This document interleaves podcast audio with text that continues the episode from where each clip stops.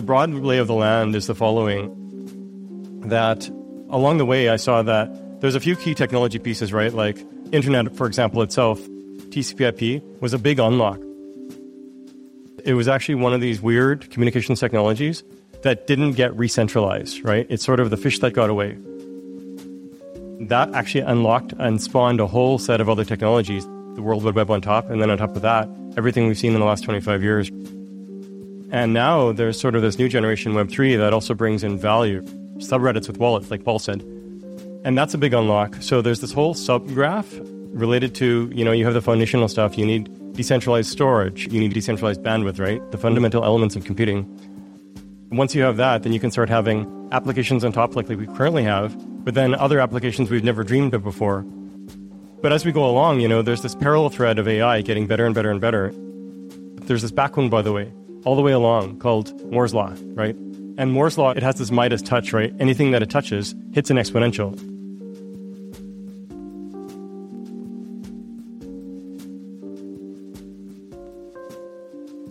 This conversation is the second part of Foresight's first live event in Europe, in Berlin in September 2021. We used to be in San Francisco first before we expanded online, and now we are trying to pick up our community across the globe with different events across the world. This is the second of two panels. Now we discuss brain computer interfaces, AI DAOs, and lunar governance. Our panelists are Peter Schlecht from BrainGrade, Trent McConaghy from Ocean Protocol, and Jessy Kate Schingler from Open Lunar.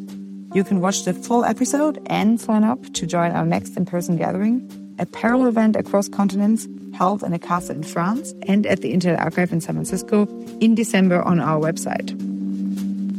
Enjoy!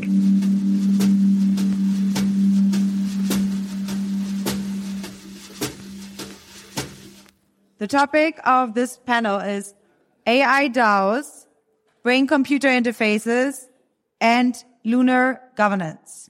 Okay? All right. So again, we are bridging divides here. Uh, but first, a show of hand from every one of you, please. So first question. Who here thinks that AI will be the make or break technology in 10 to 30 years? Hands up the make or break technology, the almost the number one thing that will matter in 30 years time. AI. Okay. Then who here thinks that crypto commerce technology, such as AI DAOs, could be a good strategy for cooperating with artificial intelligences? Who here thinks that crypto is something to say on the problem of AI safety? Okay. Yeah, likewise. Okay.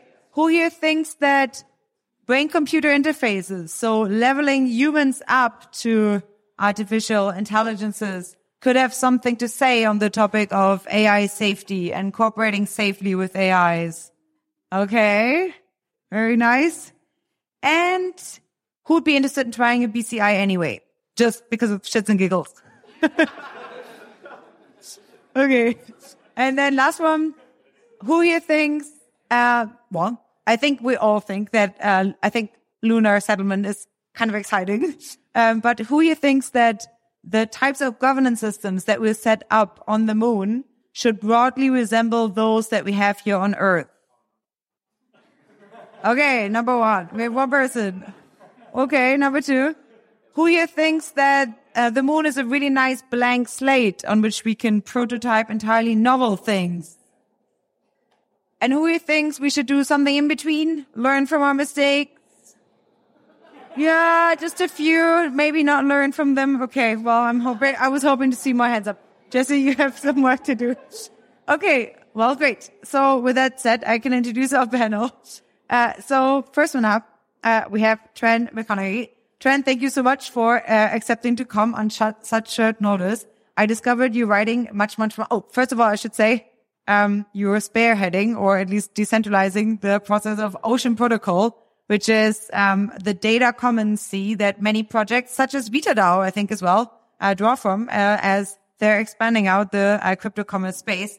Also, you have an insane blog uh, in the best way possible on which you cover everything from AI DAOs uh, to um, spaceships and tokens, which is writing that you do on the very long term goals of humanity and how we can achieve them uh, and crowdfund them. Second one up, um, we have, what's the name of the blog? Trent dot? Uh, at Trend Zero and Medium. Yeah. We will send, yeah, we are sending everything, all the follow-up materials and the follow-up email tomorrow. So please make sure to open that. Second number, we have Peter. Uh, Peter Schlecht is from BrainGrade and Peter is working on making humans smarter. So basically leveling up our output to our input and, and making sure that we can uh, keep up with AI as we, uh, as we go along. There's lots of really exciting work happening right now in brain computer interfaces, which I think you'll talk a little bit more on, but very, very interesting topic. And finally, we have Jessy Kate. Jessy Kate is from the Open Lunar Foundation and they are really working uh, pretty hard uh, in a very exceptional time on peaceful cooperative uh, lunar governance. And I think it is a kind of an exciting and a pretty unique time to be doing this because many efforts are currently gearing up to that. We are also housemates. So whenever I meet her in the kitchen in San Francisco and I ask her what she's currently working on, I have my mind continues to be blown.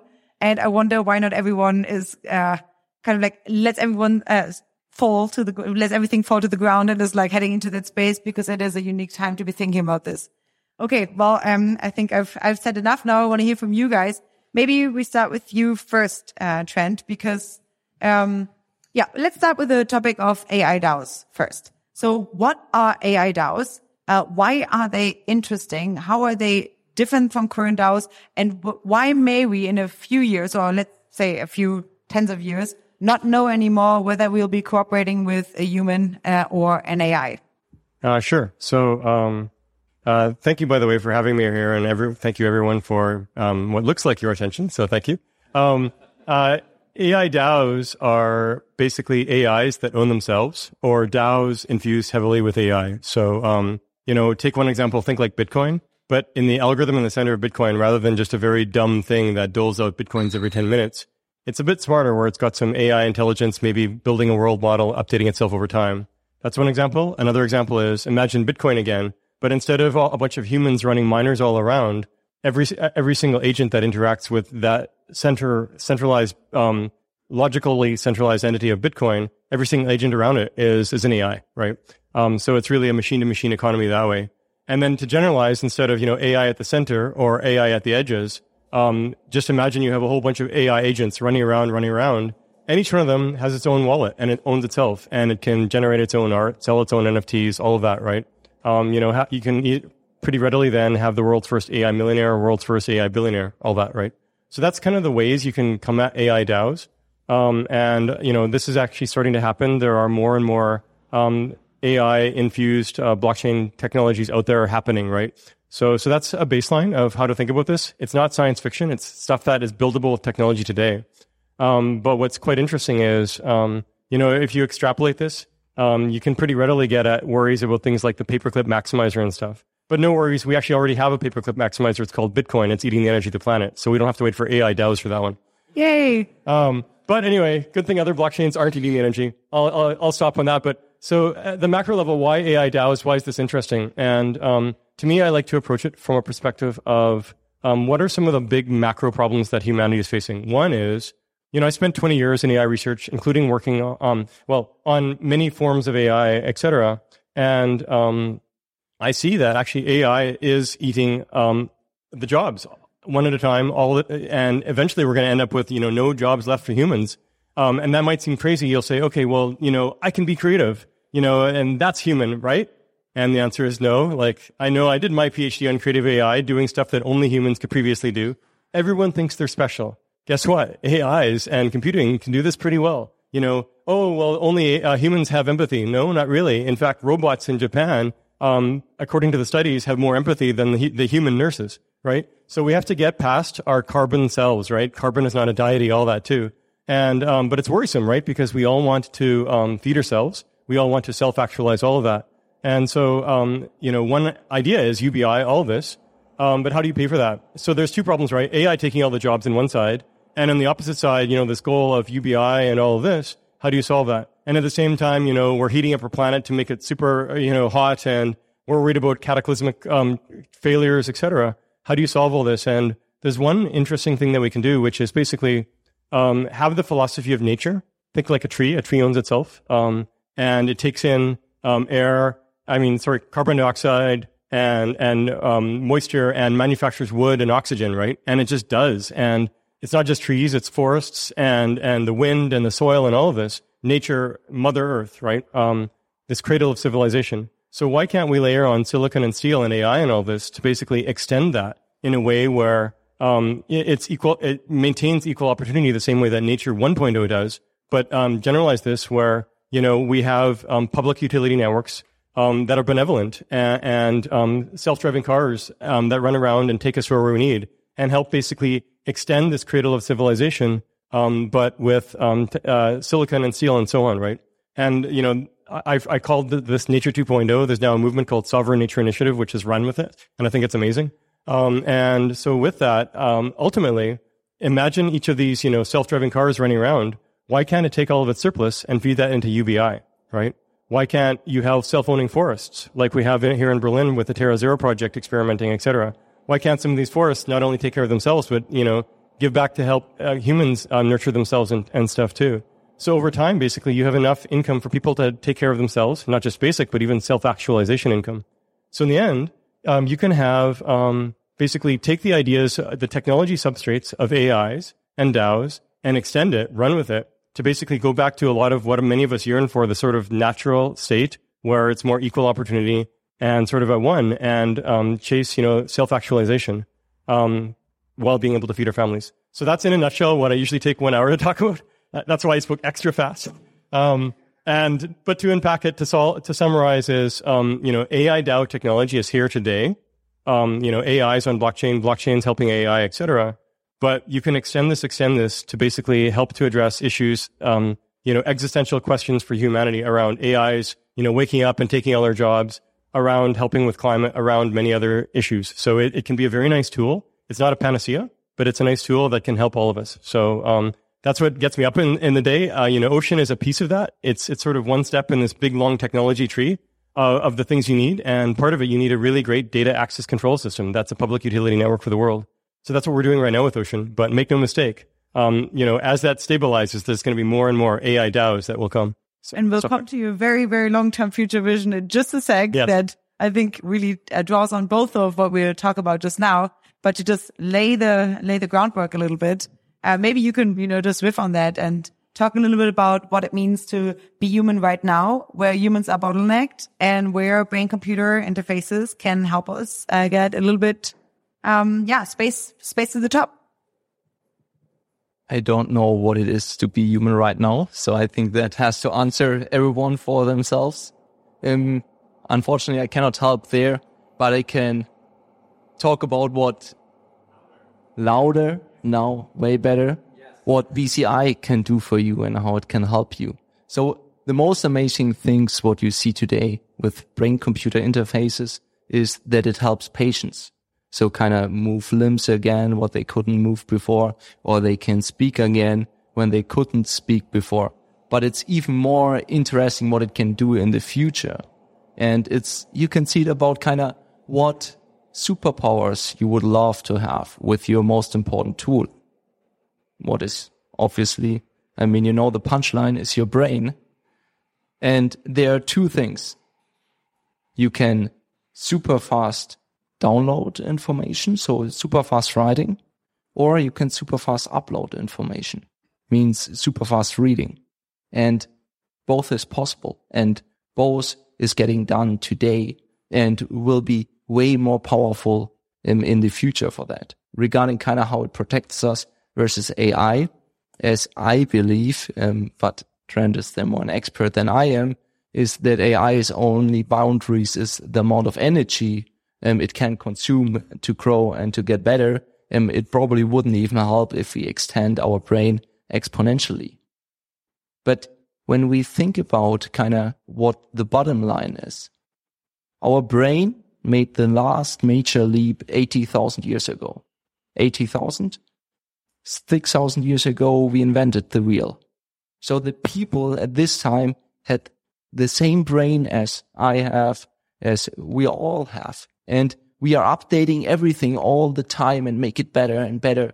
And now think about what it would mean when we make this leap of kind of getting so much faster and reading so much more and not sitting like 15 years in school to get all this information. And I can give you the whole information, what I want to tell you now, just in an instant. Think about that. What would it be kind of when this is way, way faster? Yeah. When we have finally a person kind of getting to an IQ of 200 or 300 or 400. But be aware when we talk about IQ, what's a difficult term by itself. So when we talk about enhancement of the brain, it's, we are mainly talking about kind of uploading information, helping people, helping sick people. So we by ourselves, we are developing a brain implant for Alzheimer patients. So to save their memories because you're a combination of your memories right now. And so helping there, we can also increase the bottom line. Doesn't matter. Thank you. It's not in your brain yet. it's not in my brain. Yeah, I have to write it down. So this is what we are talking about today. So really basic help and kind of going over this big wall that unfortunately still awaits all of us at the end and towards the end of our life. What end? We just had here for the last panel.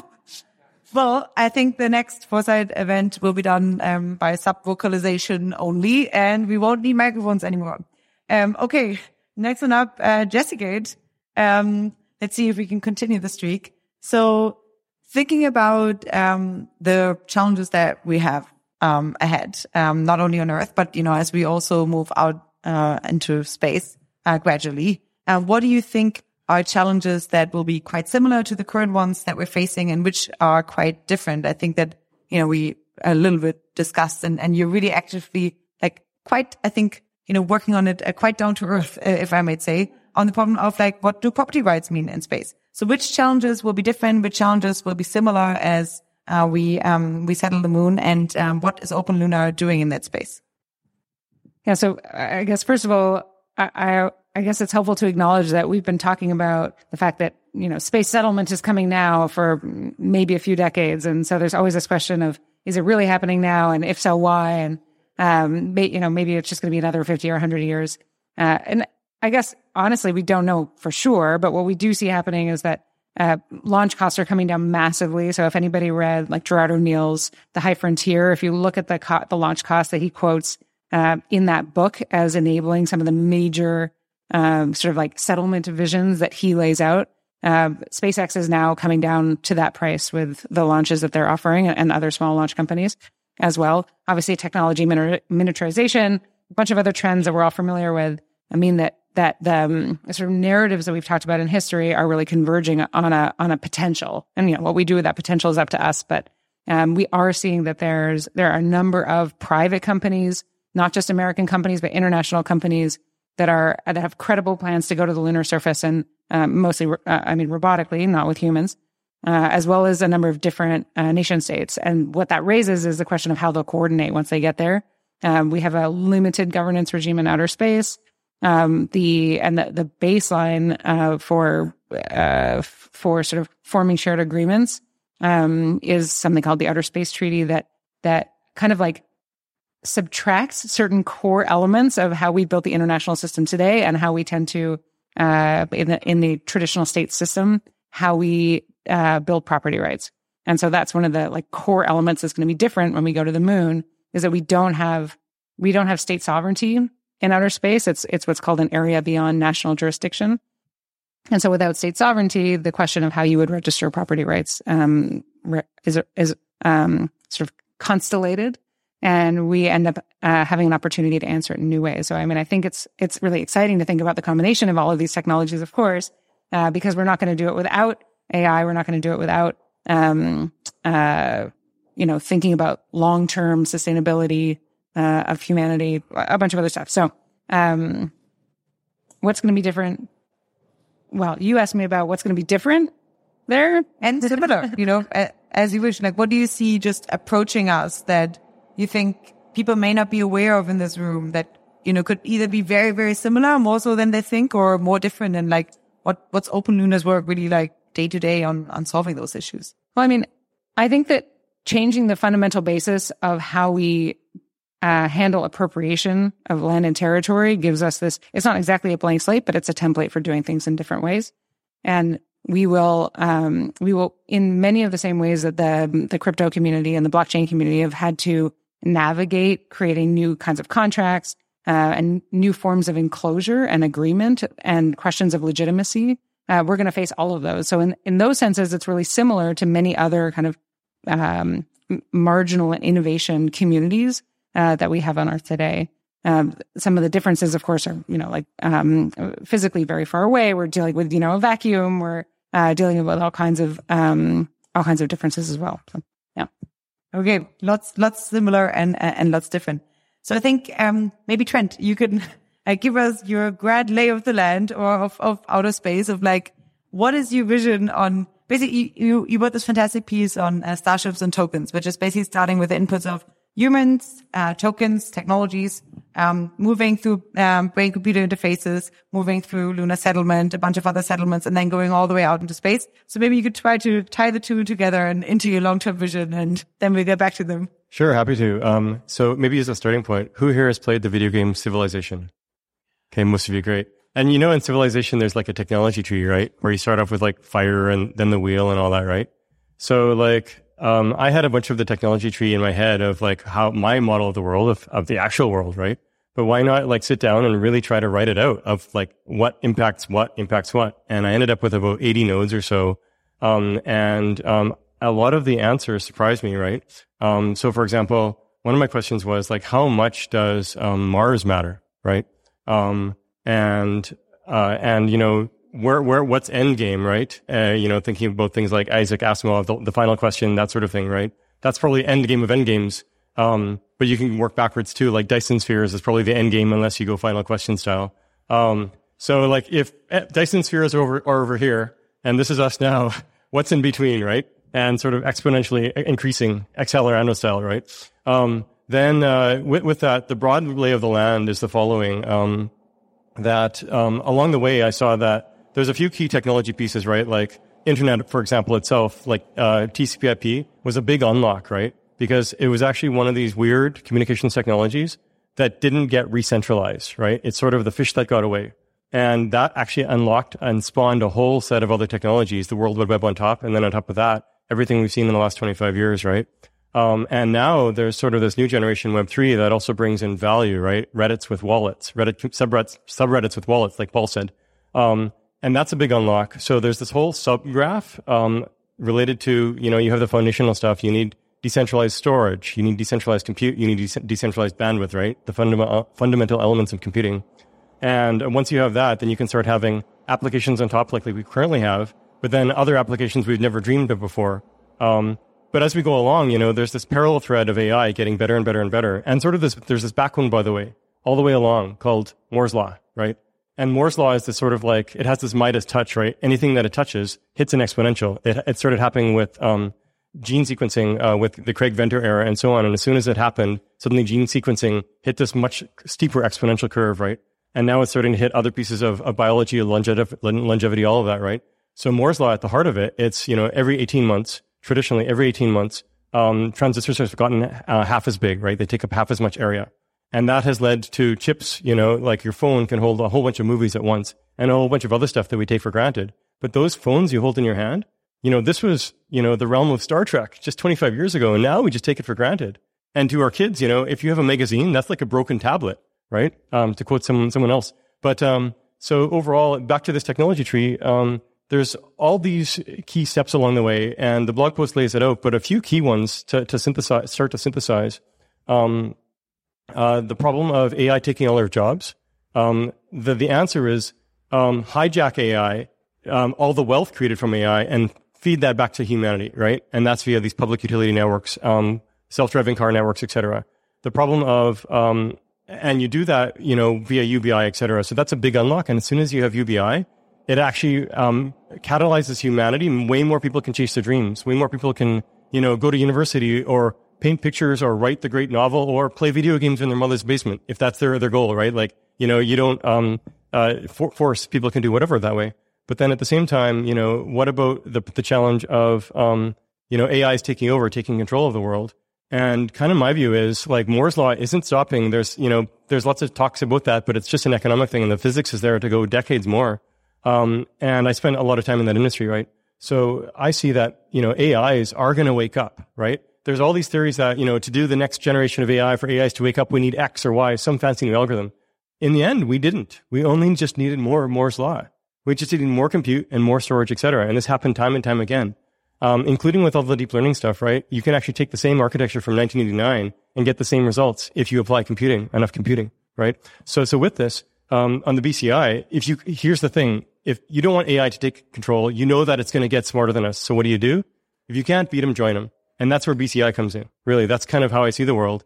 And there's a path where you can basically say, you know, iPhone 10 or iPhone 12 is the phone in my pocket that I interface with just audio and text and video. But iPhone 15 has some BCI and iPhone 16 has a bit more BCI and more and more. And the bandwidth keeps going up and up and up. By the, so by the time you're at iPhone 25 or 35, then, um, you've got super high bandwidth where the market is demanding this trillion dollar market is saying, and it works on the moon.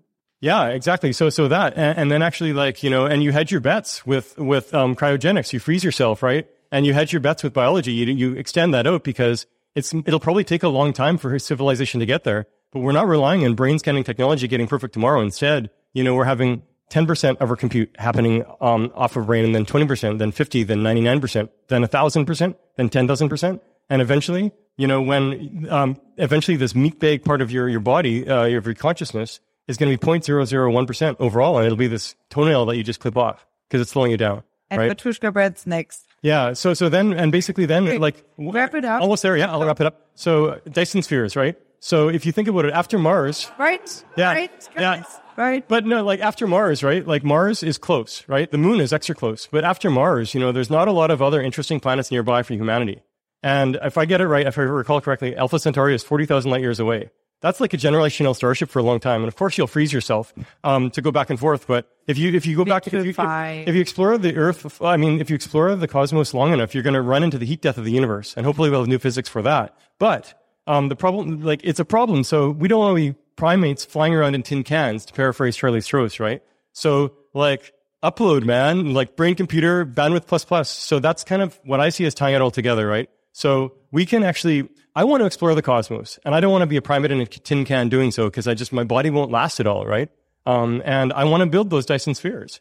And I'll, I'll summarize with that, right? So there's basically this DAG, this map, and I'm saying the crazy stuff because I think it's fun. But I, I, to pull it down to reality, there's near-term challenges of today, right? And those near-term challenges of today, uh, we can address by building the technologies of the today, but you know, building to the next thing. And the moon is a really great step to just loop, loop that into, right? Because we can experiment with a lot of things. And Mars is still a good idea, but understanding that after Mars, we probably won't be primates exploring or, you know, flying to Alpha Centauri. I'll stop there. Great. Nice synthesis. Okay. Now, you may react to that. Uh, and alternatively, or in addition to that, you may tell us what is the next step in brain computer interfaces? Like what can people look forward to in the next, you know, five to 10 years to like, you know, get onto that ramp? We can start with that. Oh, uh, also, if anyone has a question, already think about that uh, because I'll be coming around with the mic in just a second. So the next step is really that we get a, a high bandwidth uh, to the brain and getting chronic data out of the brain and with this more data and getting more data into the brain. So better reading and writing capabilities. And with that, we will uh, see an explosion of the technology as we saw with an explosion of data um, of AI. And there are multiple things I agree. And I believe that brain computer interfaces are this one technology that is changing everything because every innovation step we have done so far, we have done it and it's been driven by our brain. And when we can improve this tool, and make it better, then this will increase the chance of everything. And it will also increase the chance that we somehow can protect us from AI. But I still believe as kind of AI will grow exponentially and we still have some limits in our brain just by size. Even if we can merge perfectly, we are just such a small factor that it doesn't matter. But it would be worth kind of now trying to save us kind of and look forward to develop AI safe with the help of BCI, kind of to give us a better chance uh, towards that. Uh, and I'm also agree with you. I also want to have Dyson Spheres. Great. I asked for the next five to 10 years. So you have a very short AI timeline. Great. um, okay. Jessy, can you tell us a little bit about like what are um, kind of upcoming challenges that we'll have to face in uh, lunar governance or lunar settlement or really the first like not just like walk us like through the step of like what will you know the next five to ten years bring there? Like what are cur- companies currently doing and what do we have to look forward to? And how can that maybe help us avoiding longer term conflicts down the line as we'll go all the way? Yeah so I, m- I mentioned earlier that there are a number of private companies that are going to the moon. There's um there are i think you know, five or so credible, uh, many more non-credible um, private companies in similar number of countries uh, planning to go to the moon. Um, one thing that I mean, as we begin to look at sustained human presence in outer space, one of the things that actually we really haven't um, addressed, which which um, your comments made me think of, are uh, reproduction. We haven't taken um, uh, like mammalian reproduction through a full cycle in outer space ever. We've had pregnancies, uh, like rat pregnancies in outer space. Uh, I believe they were delivered on Earth.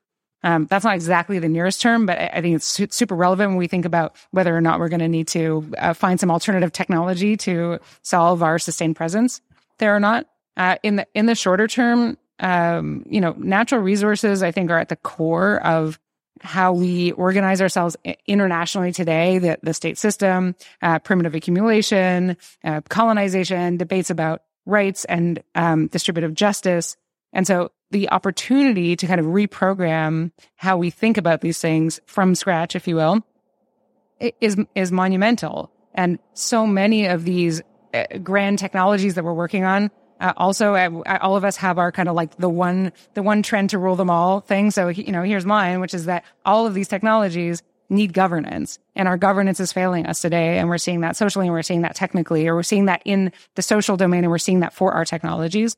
Uh, and so the the sort of forcing function to try out new te- new new governance approaches, uh, I think, uh, like marries really beautifully with um, with the opportunity to go to space. More concretely, um, since you asked, I wrote down a few like very specific um, kind of near term problem slash opportunities that can motivate us thinking through new solutions.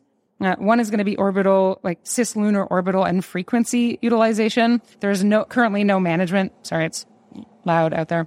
Uh, there's no management approach for uh, how we're going to use lunar orbits, and there are very few stable orbits around the moon. There's no equivalent to geostationary orbit around the moon, um, and and our kind of like the ITU doesn't extend um, their reach out to the moon yet. Um, how we'll deal with disposal? There's a these early uh, lunar missions are going to be going to the going to the moon with a sort of like two two Earth week lifespan. Uh, and after that, they're just going to be hunks of metal that are like trash sitting on the lunar surface. A bunch of them are going to have um, instruments or, or payloads that themselves just become, again, trash. So thinking about disposal and salvage is also an opportunity to say, well, rather than littering on the moon, maybe when your spacecraft goes, we have a standard that means that uh, I understand that you're going to reuse, you know, like a spent fuel tank that I have on my on my uh, lander. Obviously, mining rights uh, we've talked about. Uh, heritage and conservation. Do we preserve old landing sites? What does it mean to have conservation and heritage when you don't have a notion of like a particular state again that is um, stewarding that? Um, dust, uh, dust management, because there's uh, no atmosphere when you land on the lunar surface. Dust can get lofted up, and in some cases, it can go all the way around the cir- the, um, the circumference of the moon and affect other missions that are happening on the lunar surface. And so, how we coordinate on that uh, could involve things like landing pads uh, and coordinating access to shared infrastructure. People have been talking about public goods um, in some of the talks tonight, and I think that's a really interesting opportunity. Um, uh, and finally, a point that my colleague who just left uh, made earlier as we were talking about this is just that because the number of actors now it's big, it's bigger than it has been in the past, and it's relatively diverse, but it's still small. You know, it's like we're talking about order of small, small tens of potential actors, and so to coordinate now, to figure out coordination now is, is like a massive opportunity with a high ROI to have, to set positive precedents for the future, uh, where we won't have that opportunity, um, for very long. No shortage of challenges and we're dealing with many of them so well on earth. What could possibly go wrong? All right. I will go around again with the microphone and I will give you this one. Um, and again, as I move to you, please maybe say your name and um, I'll start in the back this time. Hey ho, um, I'm Oliver and I'm just a concerned citizen of the world about uh, what happens to the moon if there's like tons of mining operations happening. So I'm not even sure if this is a realistic question, but what happens if like the moon has such a like how, how much mass does the moon have compared to the Earth? Like uh, one sixth. That's the gravity. Yeah. So so what happens? Like how much how much mining operation need to happen in order for the moon to have a destabilized orbit? Or any change in orbit so that it actually can have devastating effects on what happens on Earth. I don't have a, a number for you, but quite a lot. I, I, we're we're not we're not in danger of that um, as far as any concepts that are hmm? anytime soon. Indeed, yeah. My grandpa bought me a piece of the moon. So kind of on a map, is it worth and do I have a chance to get very rich with that? I um I have a lot of uh people ask me about this. Um you're, you're you're welcome to do it as a sort of gimmick. Um but uh, and apologies to those who've heard this a thousand times, but um because there's the the basic legal framework for outer space prohibits um national appropriation um, which means that essentially that, as I was saying earlier, there is no basis yet for uh, owning what we call real property uh, in outer space. And so I think, um, you know, there may be some uh, entertainment value to your to your slip of paper. Cool. Okay. Hi, I'm Aaron. Uh, another question for the uh, brain computer interfaces. So today's social media gave everyone a megaphone, so I can go on the internet and watch more cat videos than I would ever be able to digest in my lifetime. So, um, is there a problem when like everyone can broadcast their complete brain or whatever is going on, uh, that basically the information sphere will be so polluted that we don't get anything done? Or if you have like any thoughts on that?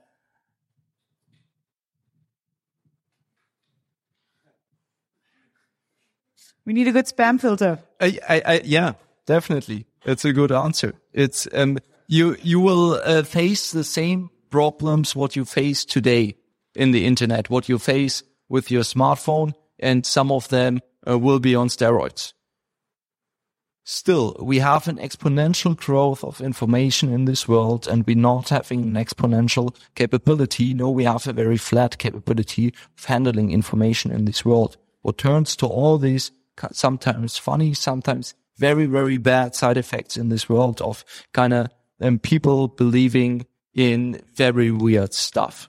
Um, and all these theories that are running around. And now what I try to think about, what kind of world do I want to live in, in where people can better handle more information and have more information. And for me, it's also information is step one. It's step one to education and education is step to wisdom. And it's not that we uploading wisdom into the brain, but we at least could make it easier that people have more time kind of to train and to interact with each other and understand and also better verify information way faster because still it's hard. You have to pick out your phone and look it up and use your thumb. I, I mean, it's stupid. We know that um, in the depth of our heart. So um, there are these problems and probably you like it to see very much a lot of cat pictures. I can riff on this too. So basically, not your keys, not your brain data, right? So decentral. Um, I'll pitch Ocean for five seconds. Decentralized access control, right? Um, and can, you can use it to mediate your brain data as well. And I'm very excited about you know Ocean helping to play a role there. I think it's really important. Much better than you know like you know AWS basically seeing all my data and saying trust me. You know when it's literally your thoughts. So um, you know, uh, uh but instead bank grade security, right? And lo and behold, you also have a brain wallet built in. So, and, and finally, Dyson spheres. All right.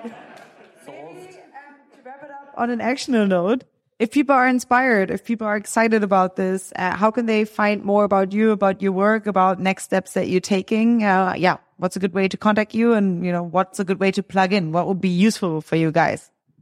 So um, to learn more about what I said, so instead of the two minute mile a minute, um, go to Trent Street, so Trent.st and all my blog posts are linked from there as well as my talks, etc. And if there's one talk to start with, uh, it's starships and tokens. Um, and that's the, the map, the top level thing. And then it drills in. The major subgraph is Nature 2.0. And then there's major subgraphs of that. So that's stuff. Um, and the BCI is part of something called uh, the bandwidth plus plus scenario, if you Google that. Um, and then actionable, basically, um, don't give your private data to Facebook and Google and LinkedIn. Think, think more about that. Or when you do, I guess. The, that's the baseline, right? That's all. Just think about it, right? And over time, search for alternatives. That's all. Like, you know, Signal, not WhatsApp, etc. Maybe I'll stick with that. Signal one, not WhatsApp. Thank you. If you still are willing to give your data to LinkedIn, you can find me there. uh, I really would love to learn more about um, all of you. Um, if you think you have some, some overlap with us so that you can help us contribute, um, you think you uh, could um, get something out of that, please feel free to reach out. We are besides our website is very limited um, because of reasons, but uh, we are very open and very happy of with um, of to connect with you, and I would be very pleasant kind of to connect with you um, on LinkedIn. Peter Schlecht, very easy. Uh, well, I work with uh, an organization called the Open Lunar Foundation. Uh, that's openlunar.org. And we're working both on policy, policy work, so sort of like a think tank, uh, but also on institutional prototypes uh, that relate both to natural resource management. Um, we're looking at communications, um, small payloads, etc. Um, so you can follow our work on our website, Twitter, all the social media things. Uh, we have a fellowship program. Uh, we're sort of like I feel very um, we're like siblings with Foresight. You know, we're we're small, but uh, we like to think mighty, and um, we have a great community uh, around the organization. Um, so feel free to check us out. Um, the other thing I would say is broadly speaking, you know, follow, follow where, whatever, you know, country or companies you're involved with, um, as relevant. Think about w- what kind of stance are they taking on things like, uh, space resources. Um, certain larger companies are establishing domestic policies on this, uh, but there's not a huge amount of conversation that's happening. Uh, and, and I think that's partially because people don't know that um, these topics are beginning to be discussed both at the national level, but also at the United Nations level. Um, and the United Nations just uh, formally adopted um, a new working group uh, looking at uh, potential governance models for space resources. Uh, so talking to like finding ways to access your um, whatever country you're from uh, or countries, uh, your kind of like domestic policymakers, and showing them that you care about these things. and if you want some talking points for that, then come talk to us.